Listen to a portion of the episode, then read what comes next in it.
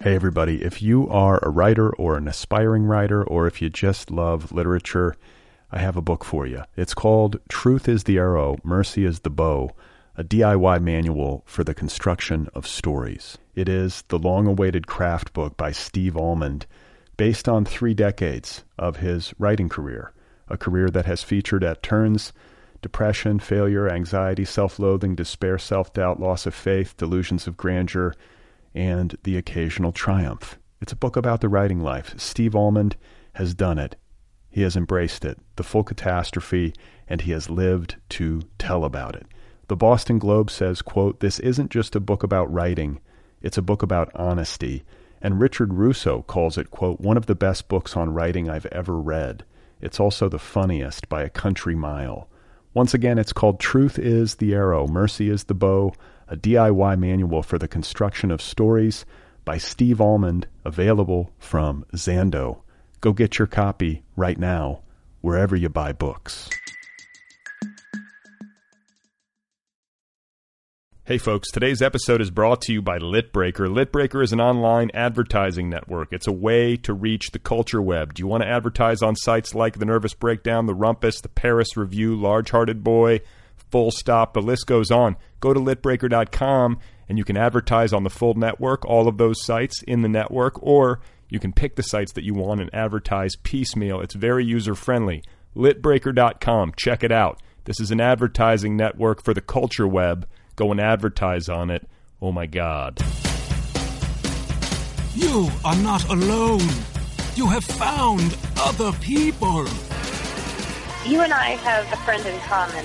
Every stupid thing that a writer could do, I've done. I think it's really beautiful. Jesus, dude, what a struggle, you know? It was incredible. You know, it's like your head exploded seeing what was really there. And now here's your host, Brad Listy.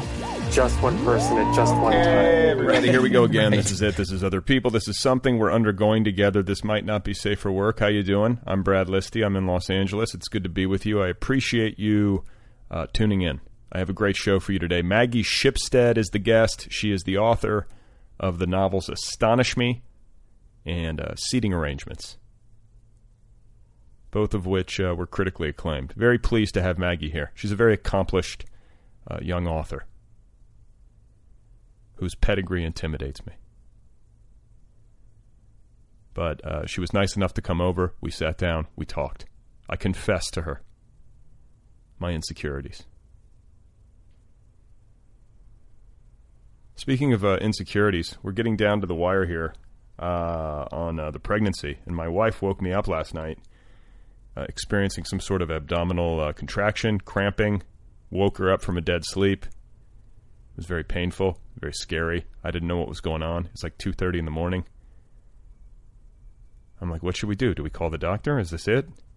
Did your water break? No, my water didn't break she was doing some breathing. It was, you know. So I just texted the uh, OB, uh, the OBGYN, our uh, gyne- or her gynecologist, and uh, I was ask- I was asking him like, what do I do? Like, what when do I call you at two in the morning? When is that okay? And uh, he's texting me back right now. I'm awaiting his reply, or he's going to call my wife directly, Carrie. Maybe she's in labor. Maybe she's giving birth to our child inside as we speak. I'm in the garage. By the way, this is the first summer that I've ever uh, done this show from this space. It's very hot. Full flop sweat. Hey, do you need some new earbuds? Do you need some new headphones? Go to tweakedaudio.com, tweakedaudio.com, and uh, get 33% off when you enter the offer code other people, O T H E R P P L, tweakedaudio.com.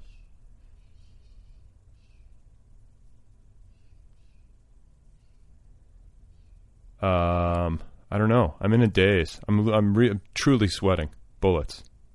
I think we should just get to the show. I had a good time with Maggie.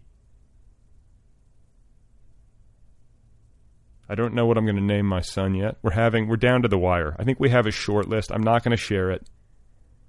I'm not one of those people who won't share. I'm just not going to share it on the show. If you see me in person somehow, or we have a, like a you know a one on one exchange. I'll tell you what the short list is, but I've been forthcoming with people all throughout the process, and I've heard everything. Every single name that we have, some people hate it, some people love it. Some people have nice things to say about certain names, some people have not so nice things. So, of course, that leaves me in a state of uh, paralysis and confusion. And I think what it's going to come down to is uh, either a hippie name or a traditional name. That's where we are.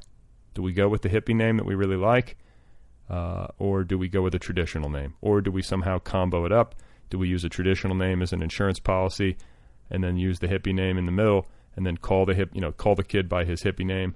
Uh, you know, that's what we're trying to do, to parse right now. And it might be a situation where, uh, you know, we uh, we just have to meet the boy, have a look at him, see what his name is that way. So, oh, here's what the uh, gynecologist says: pains that go away are not labor. If it's recurrent, every three to five minutes for one to two hours, time to go in. You don't have to call. just go to the hospital. Someone at the hospital will call. At 2 a.m., do not call me. call the office to speak to the doctor on call or just go to the hospital.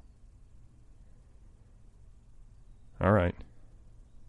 So now I've got my instructions. I was ready to call him last night. I'm like, "Th- well, this is why we pay the big bucks, right? I can just call you at 2 a.m. when I'm confused.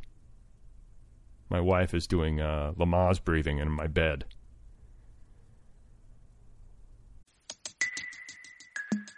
Hey, everybody, if you are a writer or an aspiring writer, or if you just love literature, I have a book for you. It's called Truth is the Arrow, Mercy is the Bow, a DIY manual for the construction of stories. It is the long awaited craft book by Steve Almond, based on three decades of his writing career, a career that has featured at turns depression, failure, anxiety, self loathing, despair, self doubt, loss of faith, delusions of grandeur and the occasional triumph. It's a book about the writing life. Steve Almond has done it.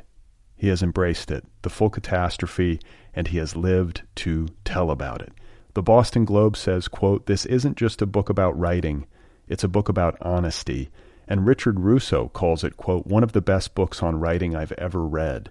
It's also the funniest by a country mile."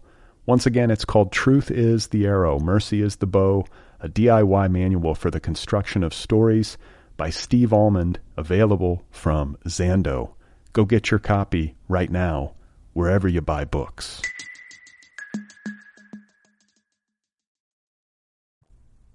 My guest once again is Maggie Shipstead. Uh, her books, Astonish Me and Seating Arrangements, uh, drew great uh, cl- uh, critical acclaim upon publication. She's one of our finest young authors, and it was just a great pleasure to have her here and get a chance to talk with her. And I hope you guys enjoy this one. Here she is, folks. This is Maggie Shipstead, Harvard University, Iowa Writers Workshop, Wallace Stegner Fellow, some sort of fellowship in Paris. Yeah, that was sort of a spin off from the Stegner. But Okay. What are you doing here? Why are you talking to me? You asked. Okay. Uh, it's impressive. Thank you. I'm always, and I have a little bit of a uh, inferiority complex when it comes to people who are like super well educated. Um, I, I- you know, it's kind of a consistent theme on this show. L- Like, I feel like when I look at somebody like you, you seem to be doing everything right. Like, not just as a writer, but as a person, getting educated, getting into the right schools, taking your education seriously, which is something I did not do when I was like 18 years old. Uh, w- why? What is it like? Are you have you always been this way? Did your parents uh, do something special?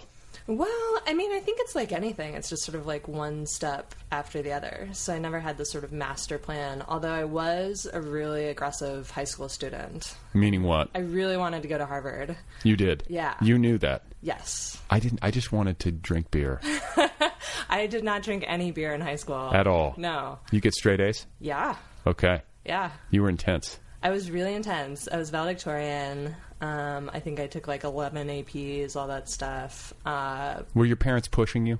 No, not really. Um, my mom's a child development professor. That's okay. You're her little laboratory experiment. In a way, yeah. When I was in elementary school and I, I was sick or pretending to be sick, she would take me into her class and have me sort of demonstrate my phase of development. So I'd like sort little animals or, you know, she'd pour water into a tall, skinny vase and a short, fat vase, and I'd say if they're the same. Um, but I have a brother who's very different, so she was pretty. Is he a high achiever? Yeah, but he wasn't the same kind of student. Um, he went to the Air Force Academy. He's still in the Air Force. He's a lieutenant colonel select, um, which I'm really proud of. Uh, so, so we had kind of room to be different, and whatever we were sort of passionate about was encouraged. And Okay. he always loved airplanes. Um, he was flying airplanes at eight years old. no, but he could identify them From he, the ground. When he was really little, he wanted to be a garbage man, and my mom. So did I. Would drive around behind the garbage truck. Okay, at now we're 5 in the talking. morning. Well, Yeah. okay, my mom didn't do that, but now we're talking. That's my scale of ambition. When I was a kid, my friends and I, and this is a very like this is uh I can relate it all to pop culture. The Star Wars, uh, the first one, Uh-huh. like way back, old school. Yeah. The trash compactor scene. Awesome. Are you with me? Yeah. Okay. We used to love the, to watch the trash compactor in the garbage truck because it reminded us of that, and we would just like give the garbage men things, and they would crush them for us, and like we'd love to watch them like throw a TV in there. But we used to ride our bikes behind the garbage truck, chasing it, which, when you think about it, isn't the safest thing in the world. Or the least smelly thing. It was a different time. Yeah. Our parents, my mom, it was like, okay, kids, have fun chasing the garbage truck, just Yeah. riding your little like you know tiny little bicycle behind Go it. rollerblade down the steep hill to the murderer's house. Yeah, right. Kind of like that too. Those were the days. um, but no, so like that was that was part of it. Like if you showed interest in something that was genuine as a child and that was uh, self generated Mhm. Mm-hmm. or largely self generated, one of the things that your mother would do or your parents would do is they would support that. Yeah. Um, and I was always a reader. I never wanted to be a writer. And my mom would kind of say, "Oh, maybe you should be a writer," and I'd be like, "No, I'm going to design handbags or be a oceanographer or something." I feel like every girl. Not, I don't want to make a sweeping generality. My wife wanted to be a marine biologist, having no aptitude for science at all. Yeah. I hear that a lot. I love it. Yeah, I'm really into the ocean. I don't know. W- wanting to work with I dolphins. think actually studying it is can be quite boring. Yeah. It's just yeah, in the lab or whatever. Um so what was I talking about? Oh, doing different things. Yeah, so I and I um this sort of school stuff though was was just me being competitive, I think. And I was a I was a competitive horseback rider until my mid twenties and really serious about it, especially in high school, but it just like not that talented. So when I was a teenager, What, what does really- this mean? Like, ho- like horse racing? uh, horse jumping. Like equestrian? Yeah, How did you get into that? I we moved when I was seven um, from Mission Viejo to Coto de Casa, and part of the bargain for me going quietly was that I could take riding lessons. And I think they had no idea what they were getting into. It's like a nightmare sport. It's really dangerous. It's really expensive.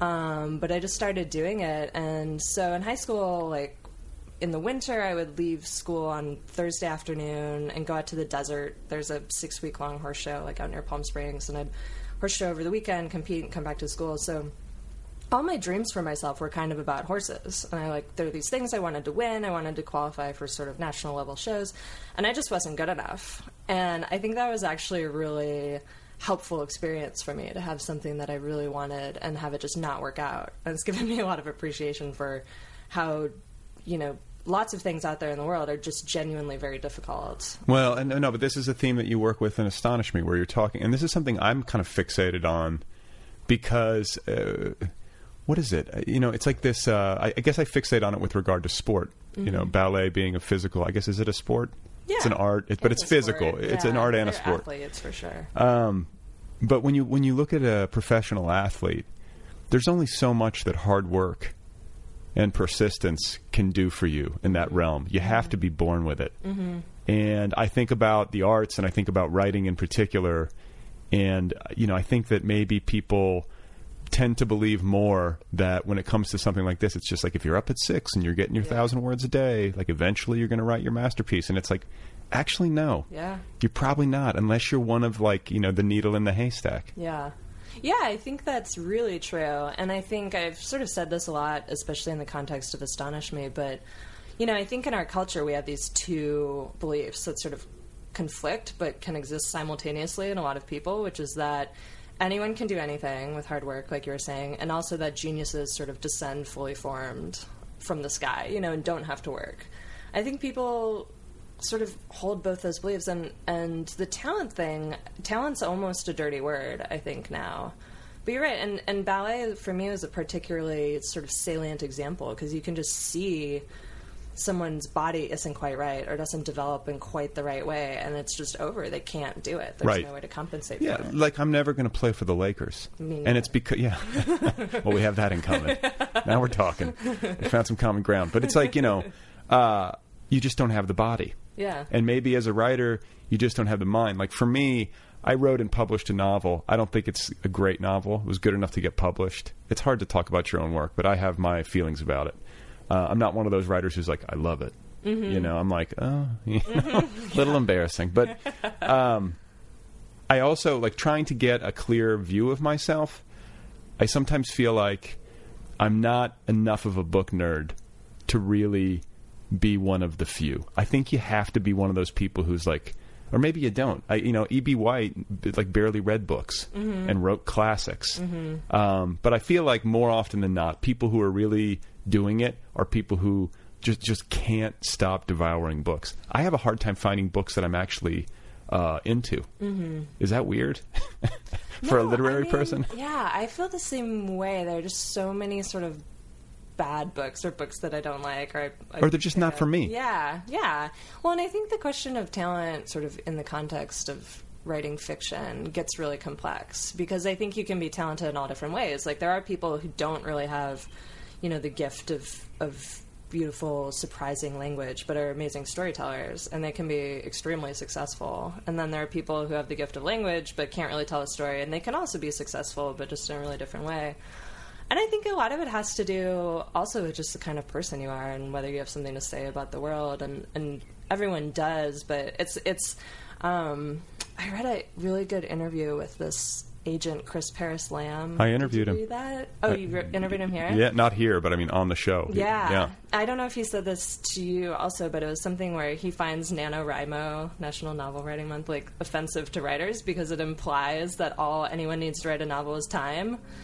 And that's pretty harsh because people love NaNoWriMo, but I was like, It's like enforced. I, I've never gotten into. it. I've never done that. It's. Mhm. I get it at the level of enforced discipline. Mhm. I don't get it at that level. Mhm. You know, but I don't think. I think anybody who's ever tried seriously to write understands that. Like, yeah, I mean, I can crank out a shitty first draft at best in a month, Mm-hmm. Mhm. and it'll be like maybe shittier than like my normal shitty first draft. Yeah.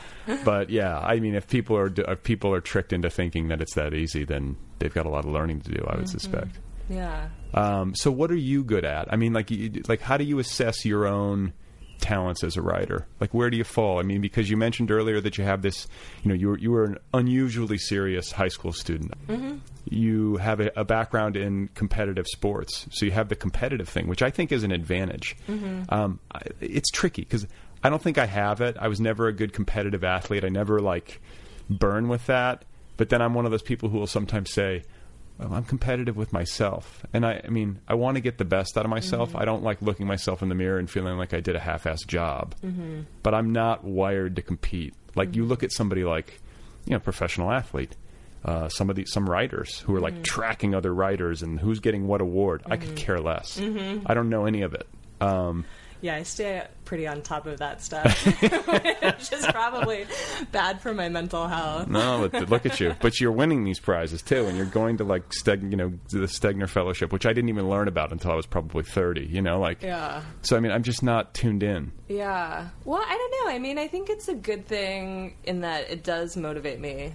Um, and I'm pretty quick, or historically, I've been a pretty quick writer, especially of first drafts. I wrote both my books, I wrote Seating Arrangements and the first draft in eight months and sold it a year later. And astonished me, I really wrote the entire, like the sale draft in five months, which is like crazy fast. Like, I acknowledge and actually has given me false expectations on how quickly I can write a book, and now But- it's taking forever. But okay, but it takes you a long time. I mean, does it take you a long time to get to the point where you have the the narrative by the tail, or d- are you just really just working your way through it one day at a time and, and just intuitively finding your way? Yeah, I don't outline.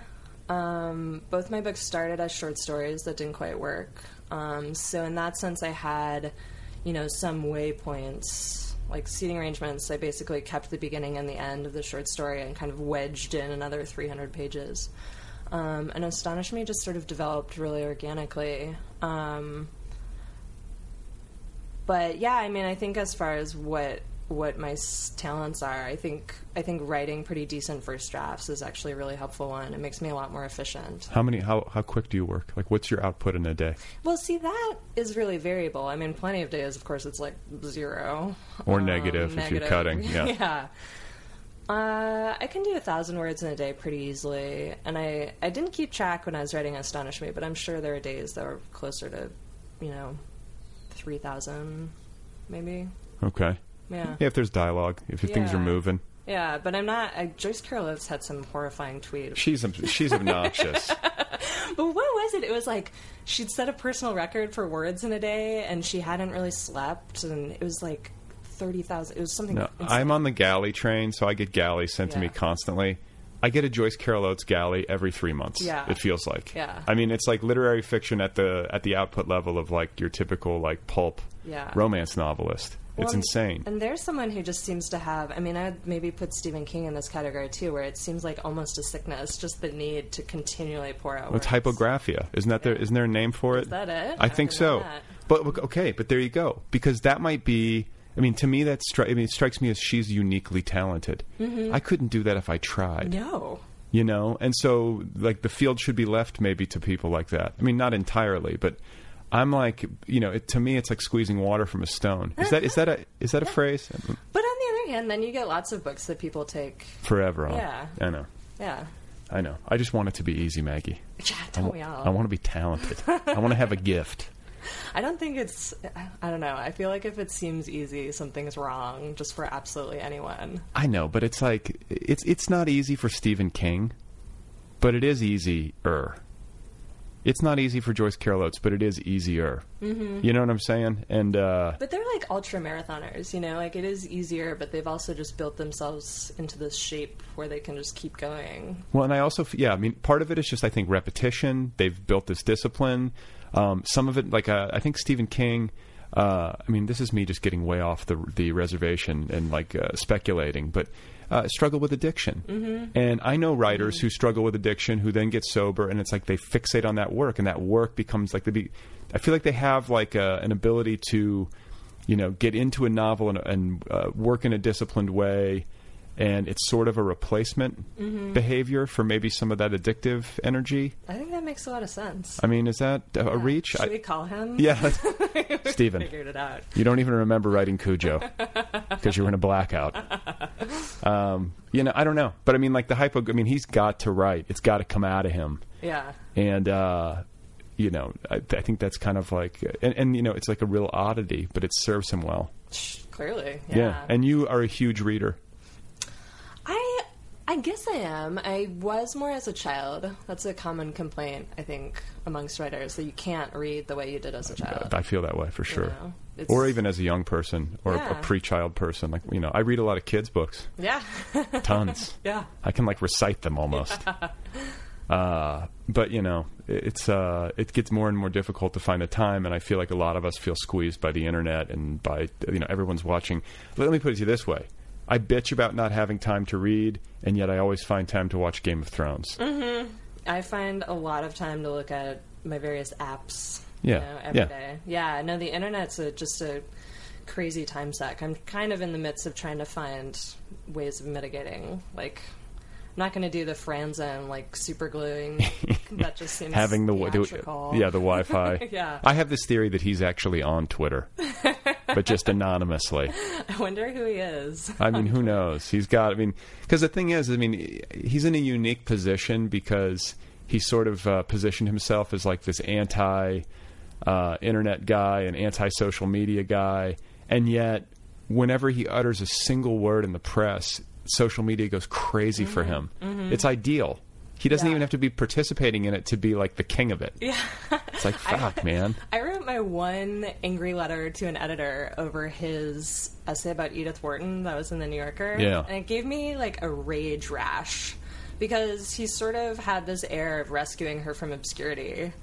And she has three novels that are 100 years old that people still read. And then he sort of had this idea that her entire sort of oeuvre was based on the fact that she wasn't pretty. And he said her marriage was a failure, but like we don't really know if that's because she wasn't pretty, this and that. And Uh-huh. it was, yeah, it made me insane. Yeah, yeah, he makes a lot of people insane. Yeah. He Yeah. has that effect. Yeah. He's a lightning rod. Yeah. Um, do you travel? I mean, like, okay, so like, let's get back to you. Literary prizes, um, be- being aware of the market, being aware of how to succeed in this business. You're off to a great start. What are you like? 31 years old. hmm For another couple weeks. You won the Dylan. Okay, well, happy early birthday. um, you won the Dylan Thomas Prize. That's for a first novel. It's it doesn't have to be when I went. It was, you had to be under thirty, and it was anyone writing in English, and it could be a novel, it could be stories, it could be a play. I think Claire V. Watkins Yeah, won she it won. Yeah, two, two a couple years ago. Yeah, I talked to her, and And they just changed it, so now you have to be under 40, which I think is a really different. It's made it. a- I mean, the people who are finalists this year were a lot more famous for that reason. it's got a good cash prize. yeah, I mean, it's like I mean, it's in the British pound, right? So it's Yeah. like okay, the exchange rate is helpful. yeah, You know? yeah.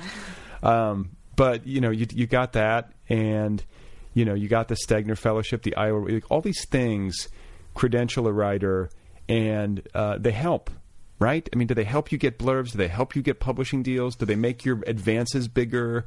Do you feel like those things have had a demonstrable effect on your ability to get your books read? Um, that's tricky. I think yes and no.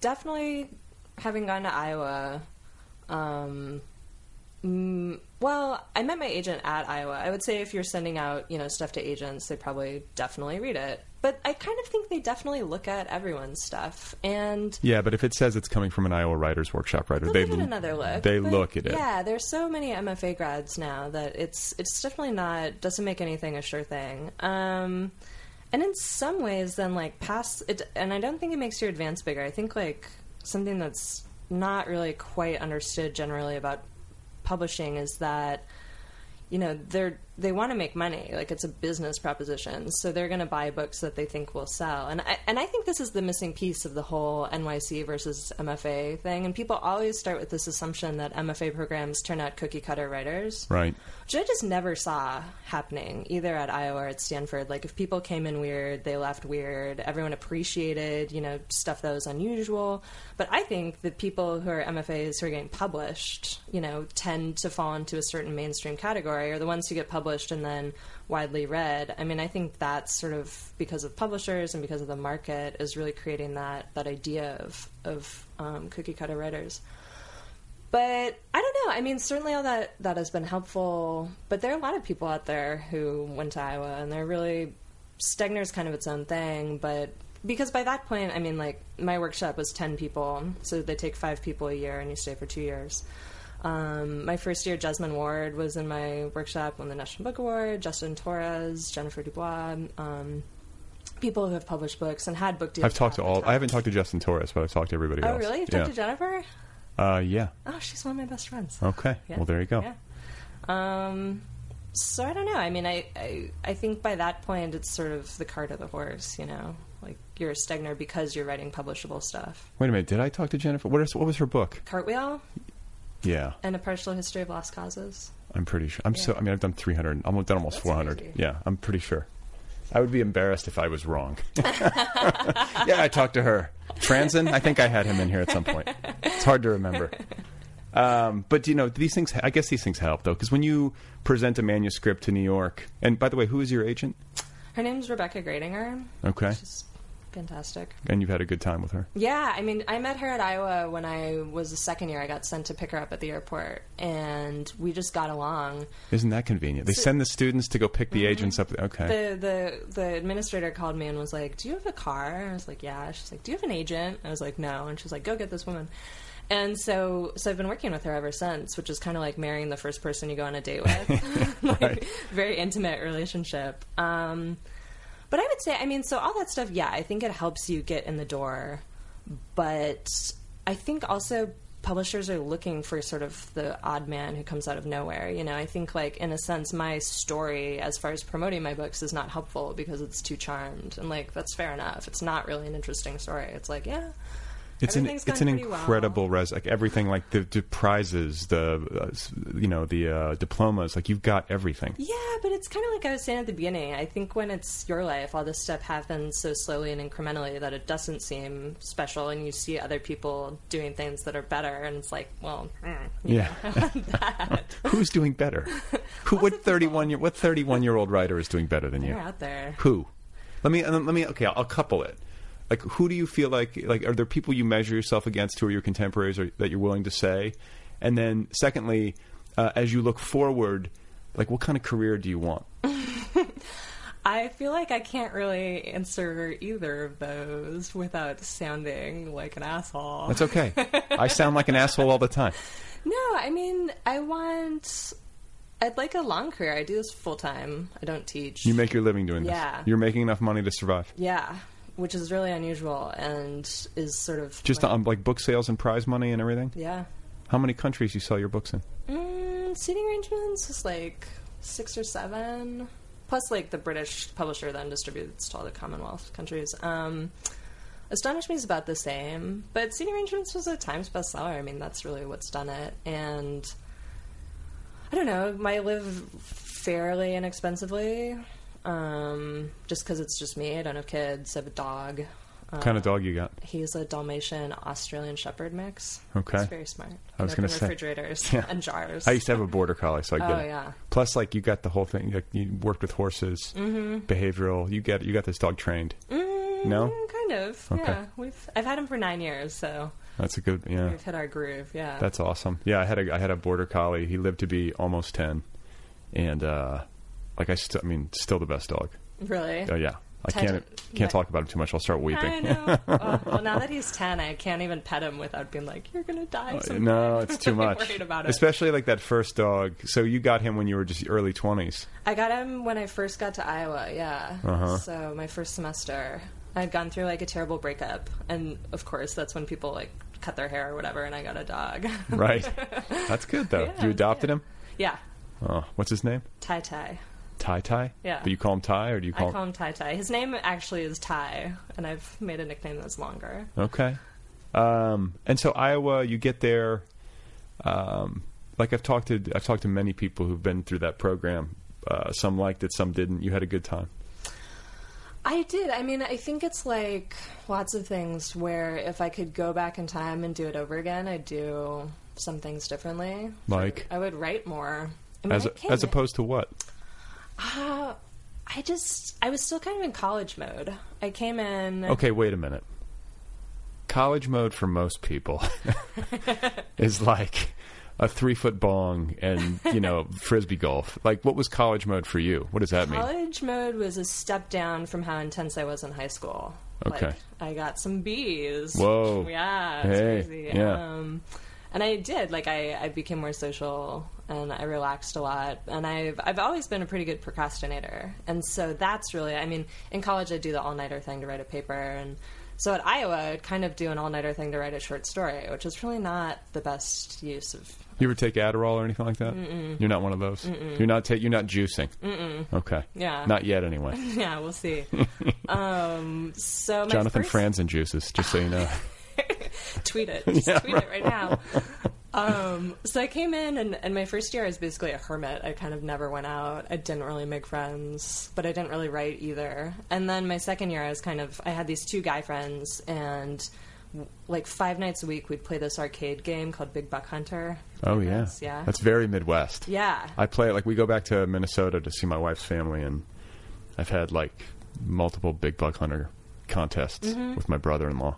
Yeah, he Oh, we beats were- my ass at it every time. He's probably practicing. You Yeah. have to practice. Yes. I can tell you this. We fed like thousands of dollars into that machine in quarter form. Right. And uh, I think it was kind of a way to to let out our competitive impulses because I think at lots of MFAs, everyone's sort of posturing about what kind of future they're going to have, and we Especially Iowa. Yeah. I went to USC and it was like, hey, it was like a commuter school. No one, it wasn't like, uh it didn't feel like I was, Mhm. it just felt like a place to hide. Like it was like a, a way to hide out and write, kind of. Mhm. But it didn't feel like I was at any place uh, ultra literary where like every, Well- and a lot of people were like illiterate. They couldn't spell. They let everybody in. overrated. Yeah. Yeah. Well, but I mean, I think that's a crucial distinction because Iowa, you're this little. It's a pretty big program. It's like 25 fiction writers a year for two years and 25 poets. So it's 100 people, and you're kind of this island in this town and this huge university. So not only are we all in workshop together, but you hang out at the bar together. Um, just every every party is the same people, so it's this tiny little island. So I think that allows Did it ever get ugly with- between people in workshop? Did you ever like the Lena Dunham girls depiction? Yeah. Like you know, like was it ever petty? And did you ever? You mean was the did the, Sure. the competitive stuff boil over? Um, I never saw. I mean, I think in the days when you could drink in workshop, it got a little more heated. But that's They need to bring that back, by the way. we we had a couple workshops where there was like boxes of wine, and it didn't help. it didn't help anything. I mean, I think it was pretty civil. People certainly got their feelings hurt, and you certainly got mean letters or letters that were just off base from your your classmates. Like on your on your document. Yeah. When they returned your. Yeah. Okay. Yeah. And be like, like this story that I wrote that became seating arrangements. I later found, like when it was already a book, I found this letter that was sort of like, Caddyshack already did this, and it's just not funny. what did Caddyshack already do? I don't know, just write about preppies, I guess. And I was like, well, Yeah. yeah, lots of people have. Right. But um, yeah, it, and so so my second year, I was just kind of like partied too much. And Good. I was going to just ask, every when are night, you going to yeah. go? When are you going to go wild a little bit? Yeah, there was a week where I realized I'd thrown up twice from drinking, and it was a Tuesday, and I was sort of like, you know, I'm just gonna just get Okay. back. Good for you, though. I think, I mean, you know, it's silly to say that one needs to do this, but I think for people, especially someone who's wired um, to achieve or, you know, is just really, you know, that type of personality, like you do have to let off a little steam at some point, right? It's not healthy. sure. It's not Yeah. healthy to be like too controlled. No, and I'm not really like that. I mean, I'm, I'm.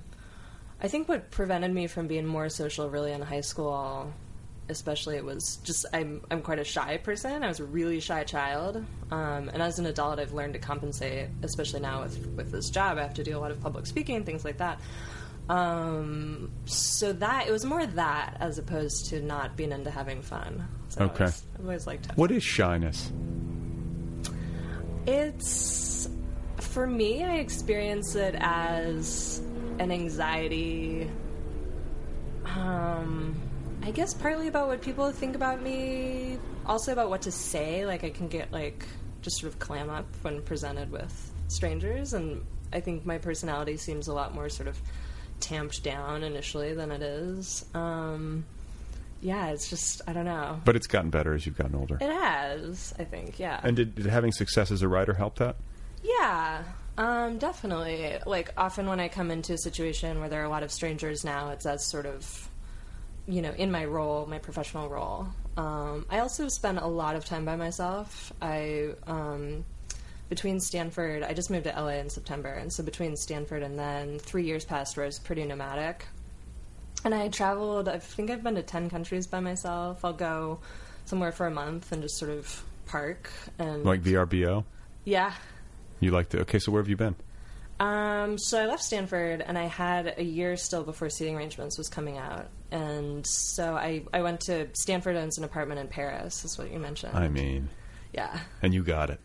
yeah. They just give you the keys. well, it's so it's in this artist this complex of artist studios Where in the city? in the Marais, Okay. on the river. Yeah. Um, but it's really it's it was built in 1960. It's sort of this Cold War linoleum floor, like prison toilet, very Still. Spartan space. But it's Yeah. ridiculous. Yeah. Yeah. So I was there for three months. Um, oh no! Before that, I was in Bali for a month. Then I was in Paris for three months. What were you doing in Bali? Just wanted to go. I Just had checked it time. out, Yeah. surfing. Do you surf? Mm-mm. No. Okay. Yeah. Um, and you got a big enough advance on uh, the book to take you around the world?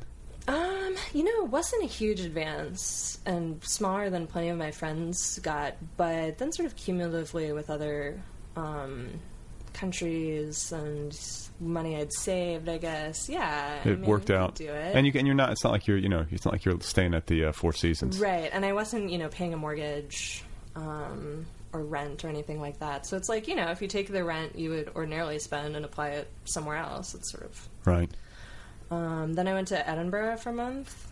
Why there? Why Why are you picking these places? Just these. They, they interest you. Edinburgh it was pretty random. I'd never been, um, and I kind of thought after three months in France, I'd want somewhere where they speak English, which they don't really in Scotland. so- Edinburgh. Oh, yeah, I remember getting the taxi at the train station and being like, I've made a huge mistake.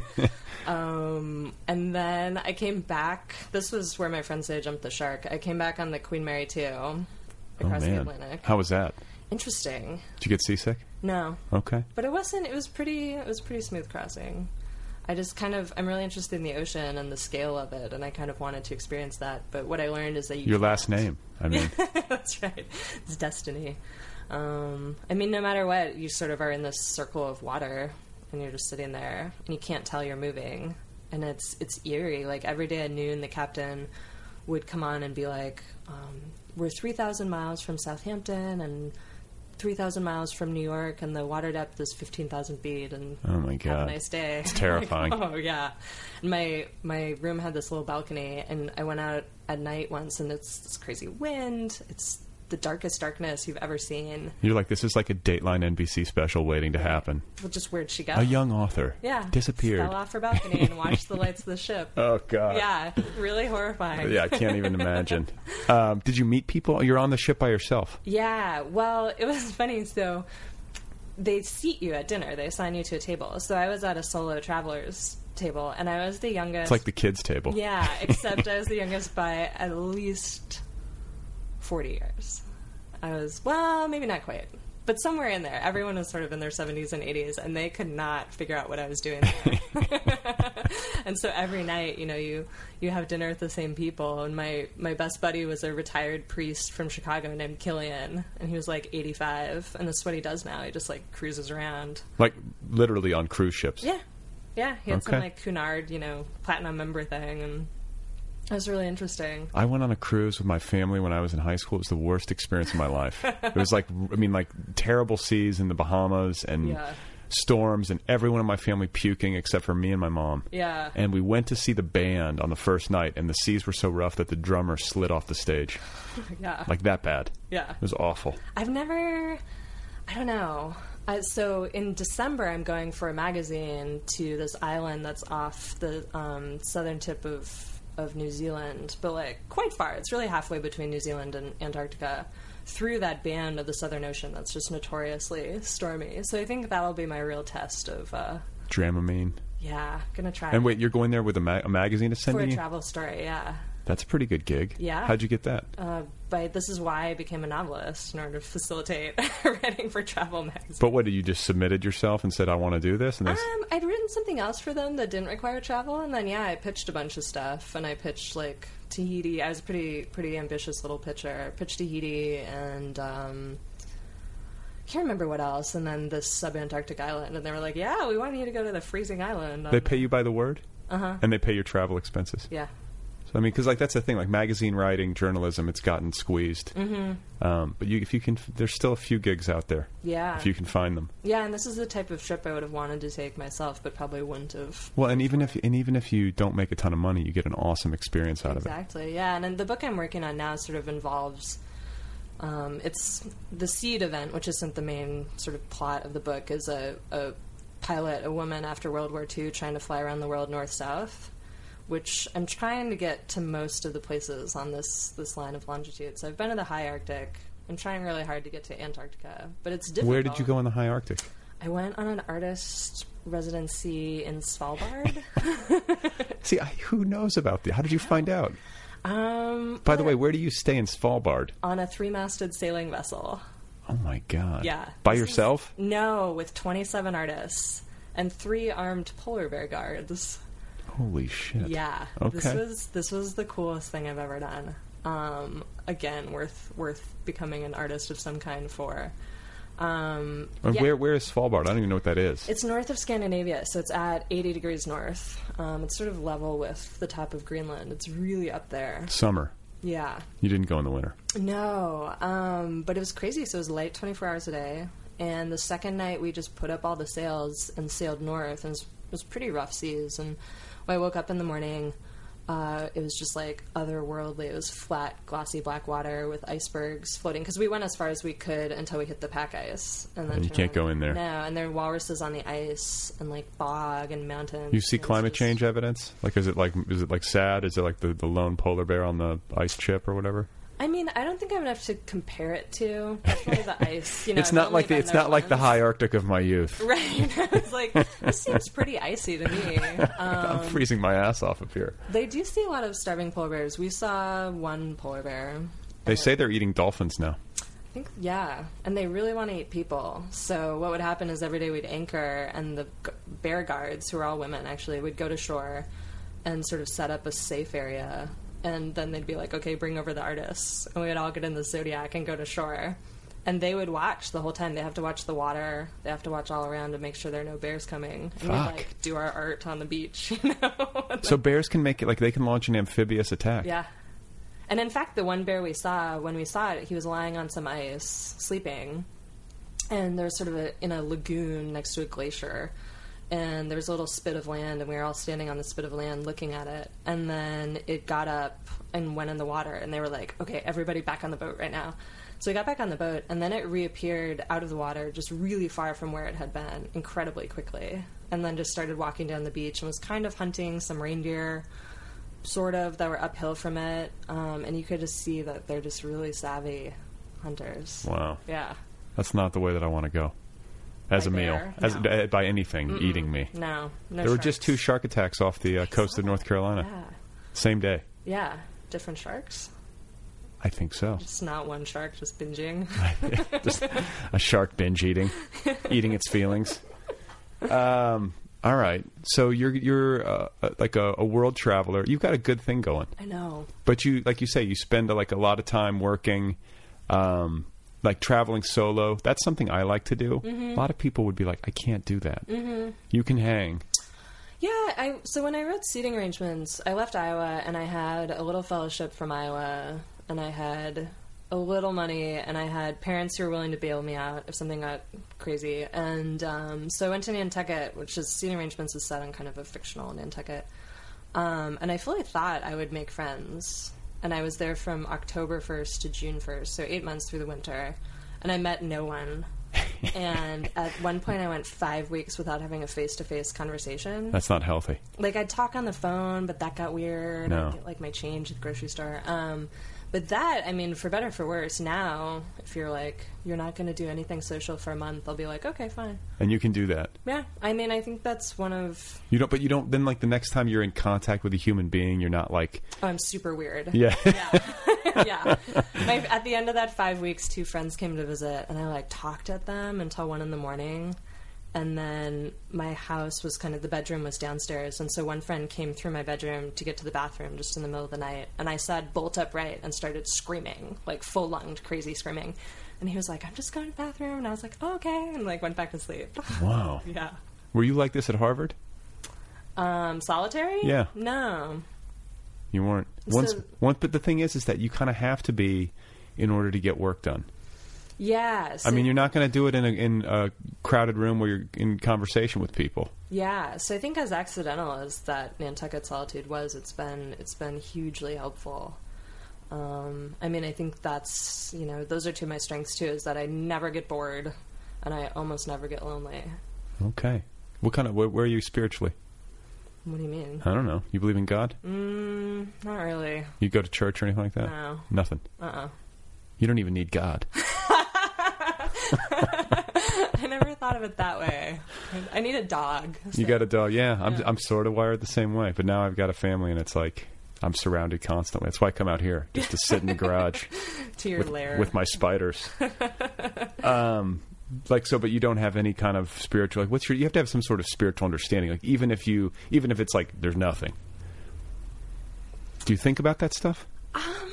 I do, but I guess I just think Come on, you're from Orange County. There's got to be at least a small strain. Yeah. I went to a Christian high school. Um, I don't know. I mean, I think the universe is so impossible. Like we can't.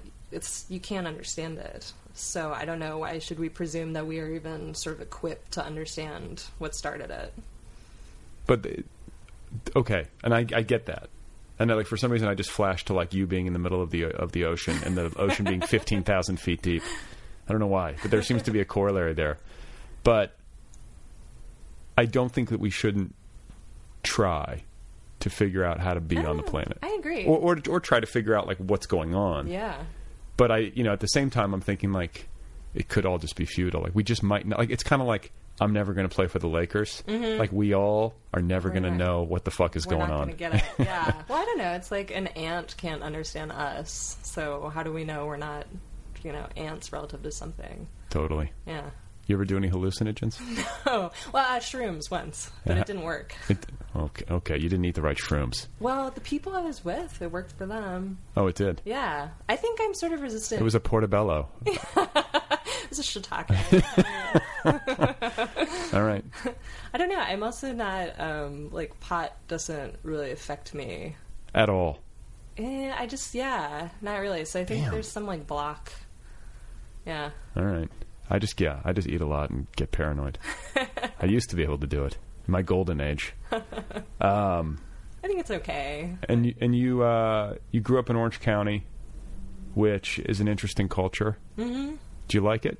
Do you have fond memories? Because it's also a beautiful place. Sure. Um, well, my parents moved to San Diego maybe six years ago, which I think was good. Good for them. My brother and I like San Diego. I don't know. I do have fond memories. It's of course changed a lot since I was a child too. Like when where I really grew up. Um, from when I was eight until I left for college, is where they filmed The Real Housewives of Orange County, What is it called? Coto de Casa. Where is that? It's east of Mission Viejo, kind Okay, of, into okay. Santa Margarita. All right. Um, but when we moved there, it wasn't like that. Like there was one road in through a canyon. There were very few houses. It was really pretty rural, um, and it kind of grew up around us. What did your folks do?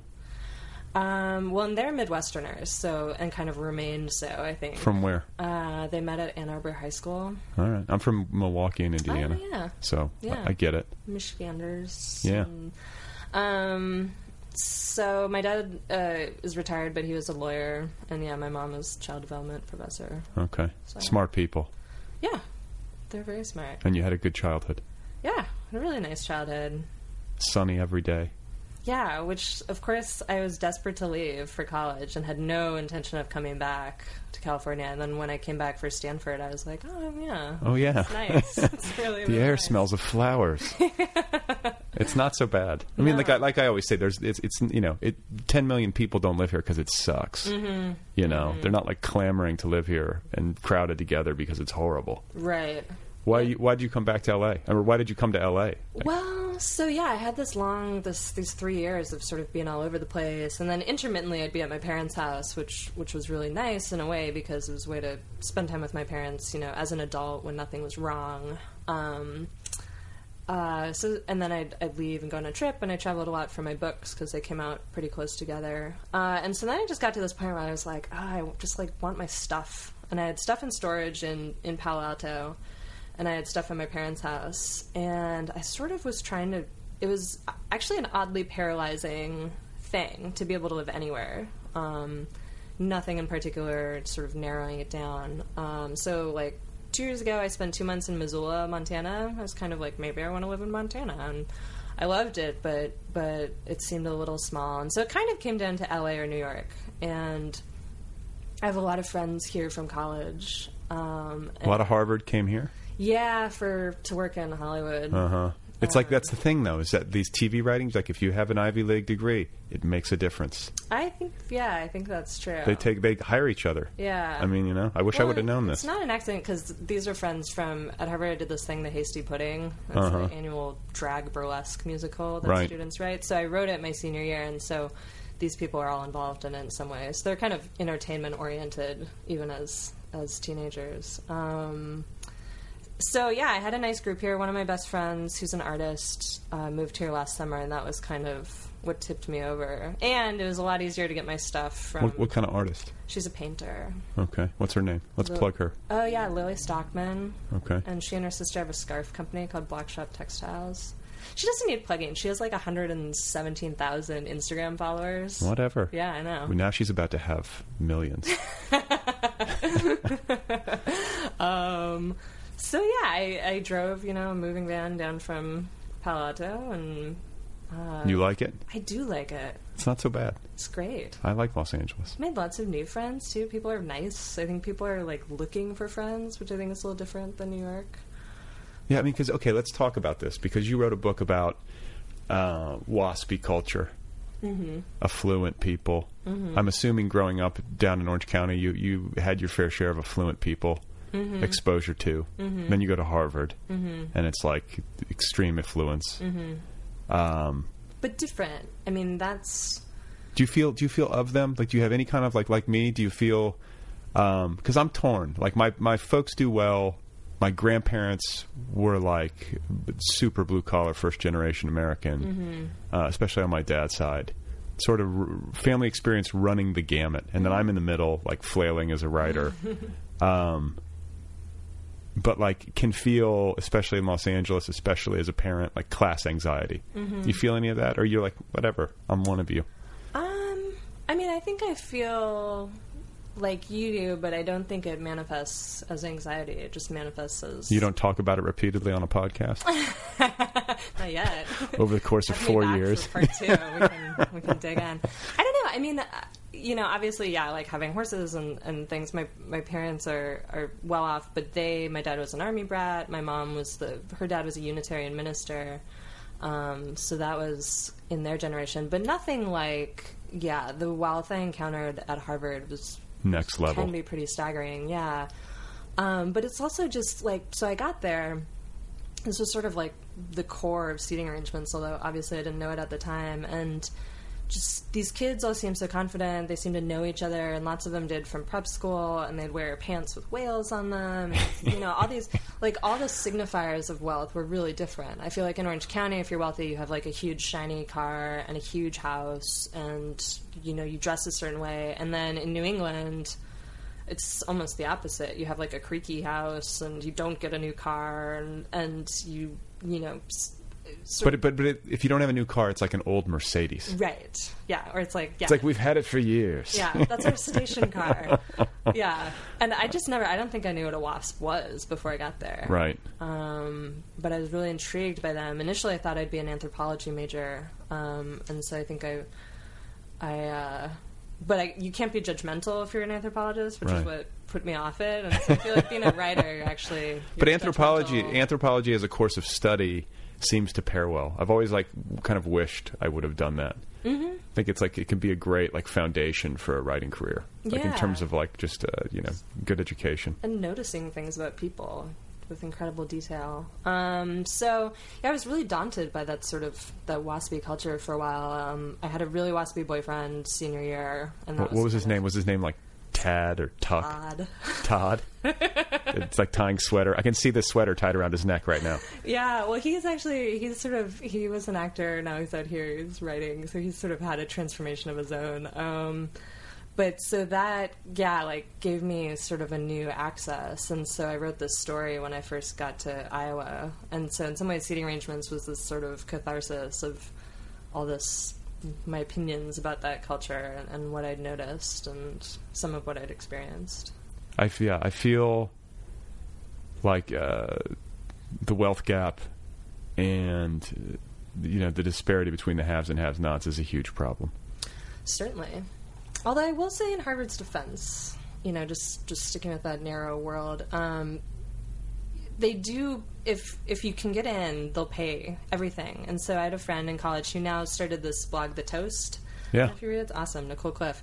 And she's like, she's Canadian, so even an international student, she was like, they bought me warm clothes in the winter, they bought me a laptop, they paid for my plane tickets to go home. And they should. Yeah. They have a, m- a- a massive endowment. Kajillion, yeah, Yeah. yeah. So I mean, the, anybody, It's anybody. actually a cajillion dollars. yeah. right. so anybody who needs anything, you should just be able to like call a number and be like, "I need a pizza." You know, Yeah. like send it over. Yeah. I, I did. I did the work. I got my SATs. Um, but do you know anybody that you went to college with that you were friends with who's not doing well? Mm, not really. Everyone's doing pretty well. Although there were, you know, you get some cases like friend of a friend just vanished after graduation, and then maybe a year and a half later, they saw her in Times Square doing stress tests. So she went like hardcore Sea Org Scientology. No shit. Yeah, and just Damn. off the face of the earth. Yeah. Do any idea why? No. I mean, and I didn't know her, but her closer friends were also just like, Write that book. utterly baffled. Yeah. Yeah. Scientology. I mean, like as a Los An- as like a Los Angelino now, it's got a presence here, like Yeah. a, a more overt presence than pretty much any other city. Yeah. Have you read Going Clear? I've read Going Clear. I read. I interviewed Janet Reitman, who Oh, wrote the yeah. first Scientology Uh-huh. book. Um, I've read. Bu- I mean, I've read everything I can get my hands on about Yeah. it. I'm super It's fascinated. fascinating. I And read like- a short story kind of about it. I'll send it to you. Called. Um, you have a friend in 10A. It was in Tin House. Okay. Years ago. Yeah. Yeah. I mean, it's just. Uh, to me, it seems like so beyond belief that anybody would be like, "Yeah, this is a good idea." But I guess that you could say that about a lot of different things. Yeah. I mean, that's the argument where they're like, well, who are you to say it's too ridiculous to be a religion? Look at all these other religions. Yeah. It's kind of like, well, yeah. Yeah, yeah, yeah. Or whatever clubs or whatever people get into. But man, they ask a lot, especially those Sea Org. You know, like you, Mhm. you've got to really. It's a commit. What is it? A billion year commitment? Yeah. Or whatever. That's asking a lot. Unbreakable. Unbreakable. Legally binding, billion years. Uh, it makes me anxious to think about that.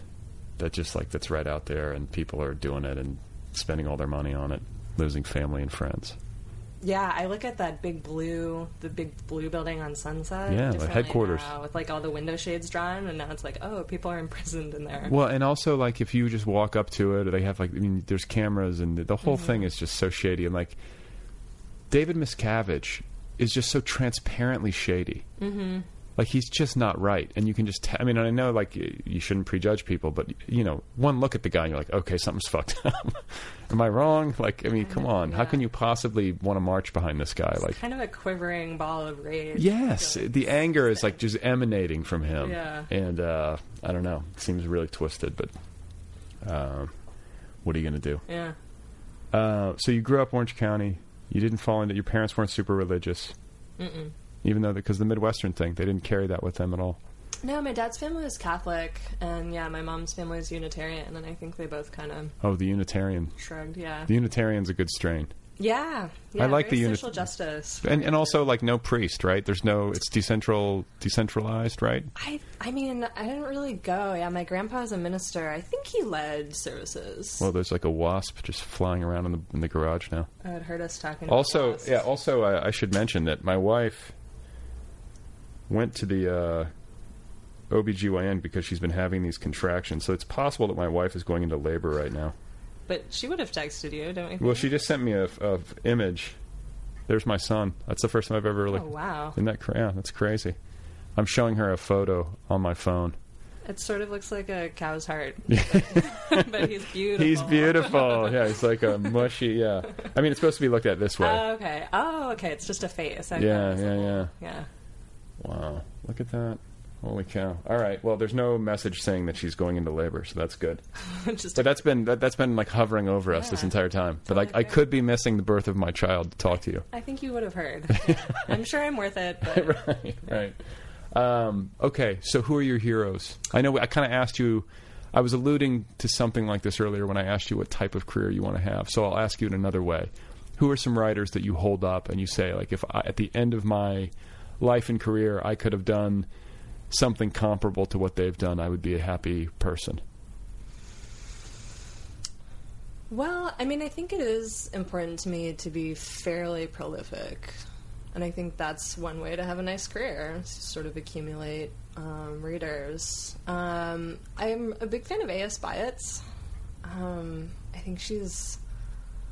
I think her intellect is really pretty staggering, and I it sort of falls into the talent conversation. But I'm not that. But I do admire her books and and the sort of pace at which she's written them, and the way she explores different things. Um, I don't know. I mean, there's so many writers I love. It's it's I love Alice Munro, but I don't aspire to be that c- that have that kind of career. Partly because I'm not going to win a Nobel Prize, but I'm also not that kind of short. Don't you never know? you say that now. Um, I don't know. It's Have you? Let me ask you. Have you ever imagined yourself winning the Nobel Prize? no, It's not like a, a secret goal in your like no office. Somewhere. I just think that one's crazy. Like, have I imagined winning a Pulitzer Prize? Sure, okay. but I feel like the yeah, I appreciate your candor because I think a lot. I think almost every writer of like real ambition thinks about that stuff. yeah. Yeah, well, and kind of why not? You know, can well, imagine but you have yourself to, doing but you have to have a certain amount of, you have to have a, a certain amount of talent and self belief. Like I'm Or pretty sure I'm, ne- delusion. I'm never going to win a Pulitzer Prize. I'm pretty sure about that. I'm pretty sure I won't either, but Yeah. you know. All right. Um, so A.S. Byatt, Alice Monroe. Yeah, I mean, I love like Jeffrey Eugenides' books. I love Michael Chabon's books. Um, You ever met any of these people? yeah, I've met I've met both those guys because they both read at um, Iowa when I was there. A.S. Byatt I haven't re- met or Alice Monroe. Um, it's so funny. I you know get asked favorite writers all the time. It's a- and it's a I hard always thing. blank, I know. It's a- it's a- It- I it depends don't- on what you're reading too. Like I'm reading the Fronte novels, like everyone else. Uh huh. How how are those for you? I love them, and I tried Knausgaard, but I did like too. these A lot more, I tried Knausgaard too, and I was like, I I'm not into it. yeah. And people keep being like, "Is this the future of fiction?" And I feel like obviously not. You know, I think it's just one direction fiction could go, but I don't think in five years we're just going to see only three thousand page long autobiographical. Oh, it's silly. Ultra detailed. Well, when people start making like pronouncements or like write, writing think pieces along those lines, it's like, come on. Mhm. I mean, there's a million books. Yeah. it's gonna it's gonna have all sorts of different permutations. Like, it's not gonna just be one way. That's that's silly season. Yeah, and I think anytime a book that's sort of experimental in one way or another kind of achieves prominence, then everyone sort of starts being like, is this it? You know, I think probably DeLillo pre internet, but early on, probably inspired a lot of conversations like that. Are all books going to be this way? Or Pynchon, you know? And it's like, no, it's just that, that guy. DeLillo's really smart. Yeah, He freaks me out. yeah, Like his intellect. yeah. Um, he probably lives in a cave on a mountain. But but you know he but he's got a very austere or not austere but like just very disciplined. uh huh. Um, from what I gather, he was like a runner and you know Uh-huh. one of those like just like very methodical. I don't think he had kids. That makes sense with Murakami, too. He's Yeah. The runner, right? Well, no, I want to say someone told me that Murakami when he's working on a book gets up at 4 a.m., writes until noon, goes for like or either either takes a nap and then goes for a run or he goes for a run and then takes like a 3-hour nap and then works until like 9 or 10 at night. And like just the every and he does it 7 days a week. I could be So, like, totally wrong 12 hours a day. but like he breaks it up you know and like i, I can see how somebody who's like that um disciplined and like what's the word logical about how do i get the most productivity out of myself like because i know how it is you sit there at the keyboard you know if you sit for eight hours and you get and you're productive for eight hours that's about as much as a person can do unless you're like joyce carol oates um, and then you're going to be fried. Mm-hmm. And the only way in the in the context of a 24 hour cycle to get yourself back into a position to write is to exercise and sleep. Mm-hmm. I mean, you know, because eating's not going to do it. You eat and then you just get lethargic. Yeah. And if you- drinking doesn't help, I yeah, don't right. think. At least not for me. And Me then neither. if you if you only exercise, I feel like you're just going to exercise and then be sort of spent. Mhm. Maybe you could eke out like some editing or another couple hours of writing, but like the exercise and a significant nap, if you could do that to yourself. Yeah. I don't know. I feel like now. Murakami's doing it. Come on, Maggie. No thanks. I mean, when does he go to Whole Foods? yeah, right. um, this wasp is crazy. We have a wasp in the room. Okay, now he's on the garage door. Um, did we cover everything? Anything like what? What else? What's going? What's next for you? Um, I'm trying to write this book, which I'm definitely having a much harder time with than my other books, partly because I think it'll be longer. Um, and Do you want to try to write like a thousand page? Do you want? Do you have one of those books in you? that seems pretty mean. I think this one's going to be 500, probably. Like a like a hundred thousand word book, or more? Well, 100,000. I think Seating Arrangements was 100,000, and that was just over 300 pages. Oh shit! Because I have more than 50,000 on this new book, and it's 200 ish manuscript pages.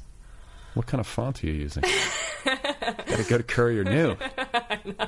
No, I'm, you know, well, now I use Scrivener, so I can't even tell. I Oh yeah, use- you like Scrivener? I love Scrivener. It's nice. yeah, a game changer. what- Especially if something complicated. just because you get to section it out and like you can s- You don't have to have, you know, a thousand word Microsoft Word documents open all down in the toolbar. So, um, and it's really research based. So I've written sections in, from as early as 1907, and it's a lot of sort of questions of like, if you were the oh captain of an ocean liner in 1907, which neighborhood in New York would you live in? And that's actually a tricky question to answer. And so there goes two hours, you know, digging around on weird. So it's historical fiction, or at least partly. yeah, partly.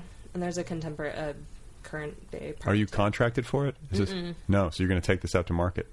Yeah. I'm sensing something big. It's going to be a big sale. Mm.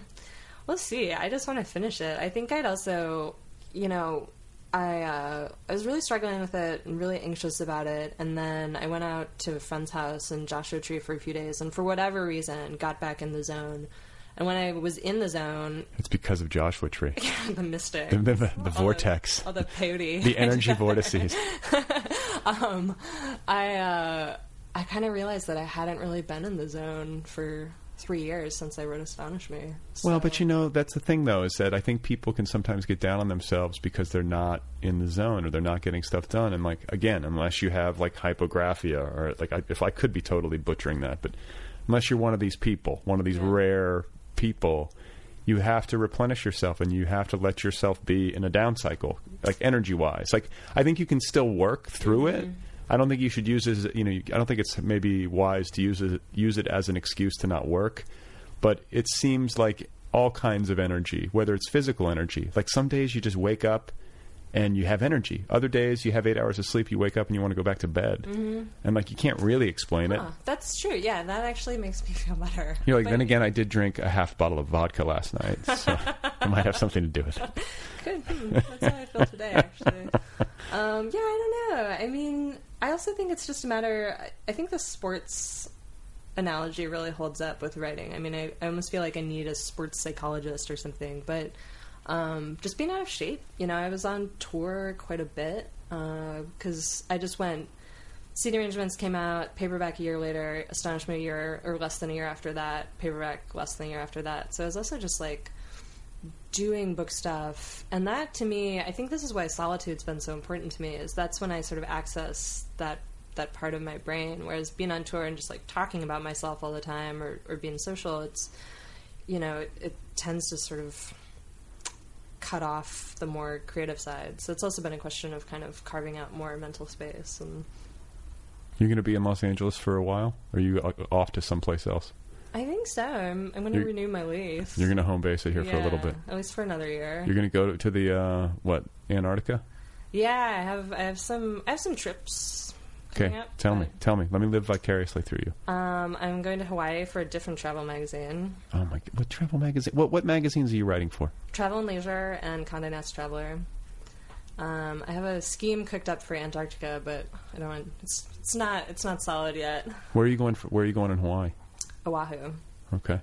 Um, but oddly enough, I've been to Oahu by myself before, so I think I might check out the Big Island as well. Big Island's my favorite. Really? Yeah. You have to give me.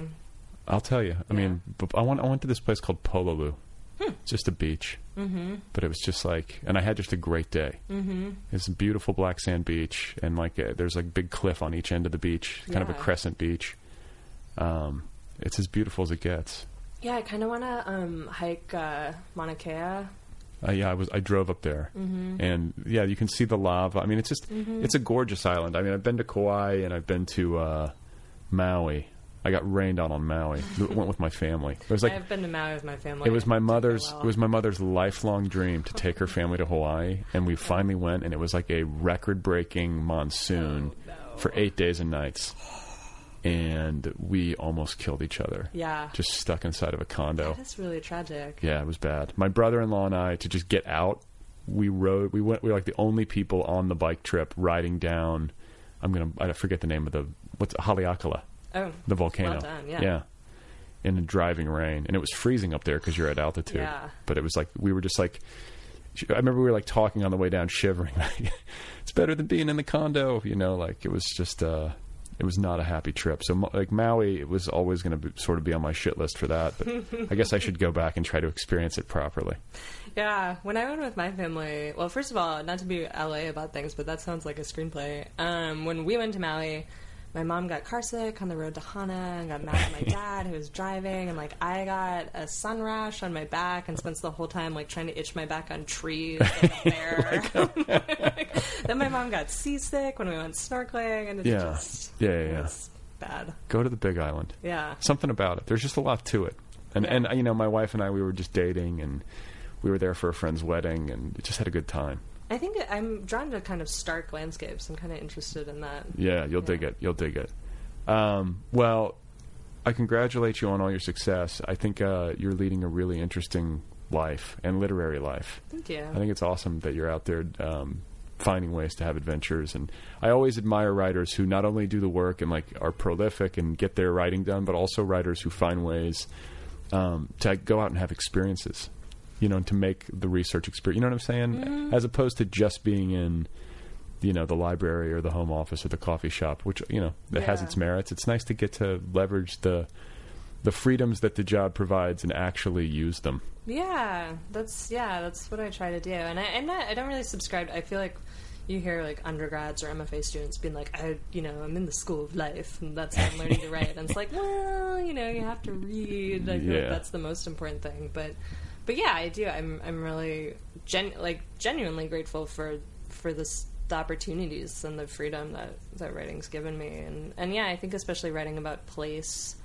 I I think it's often pretty important to go there. Not always, but Yeah, but it's, I mean, I how can you how can you? I mean, I know you can do research, especially if you're writing period. I mean, you can go to the place, but you can't go to the time. So there's always going to be an element of imagination. But I, I would feel really weird writing a place that I never actually walked around, Mhm. Uh, or at least spent a few days in. yeah. Get some- Especially someplace like Antarctica or the Arctic, it's like you can't you Yeah. don't have a analog really. Plus, it's just like a great excuse to go on a trip. yeah. I need to go. Uh, well, Maggie, thank you so much for taking the time. It's been such a pleasure. Thanks for having me. All right, guys, there you go. That's Maggie Shipstead. Her novels are called Astonish Me and uh, Seating Arrangements. You can find her online at maggieshipstead.com and on the Twitter where her handle is at Maggie Shipstead. Thanks to Kill Rockstars for the music. Be sure to check out killrockstars.com. Don't forget about the app. This podcast has its own app. The app is free. It's the Other People app. It's the official app of this podcast. You go get that app uh, at your favorite app store. To, you know, download the app onto your device, and then when you do that, the most recent 50 episodes of this podcast will be waiting for you free of charge. Free. 50 episodes. And then, uh, if you want to stream everything, you want access to the full archive of uh, interviews, you just sign up for premium right there within the app. It's very cheap. It's a great way to support the podcast.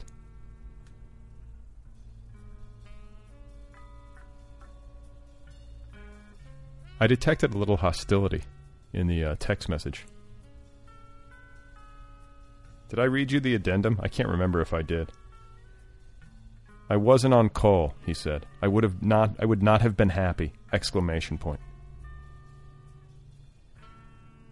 That's what he uh that was his final transmission. Dude, my wife is doing Lamaze in bed. If I can't call you then, when can I call you?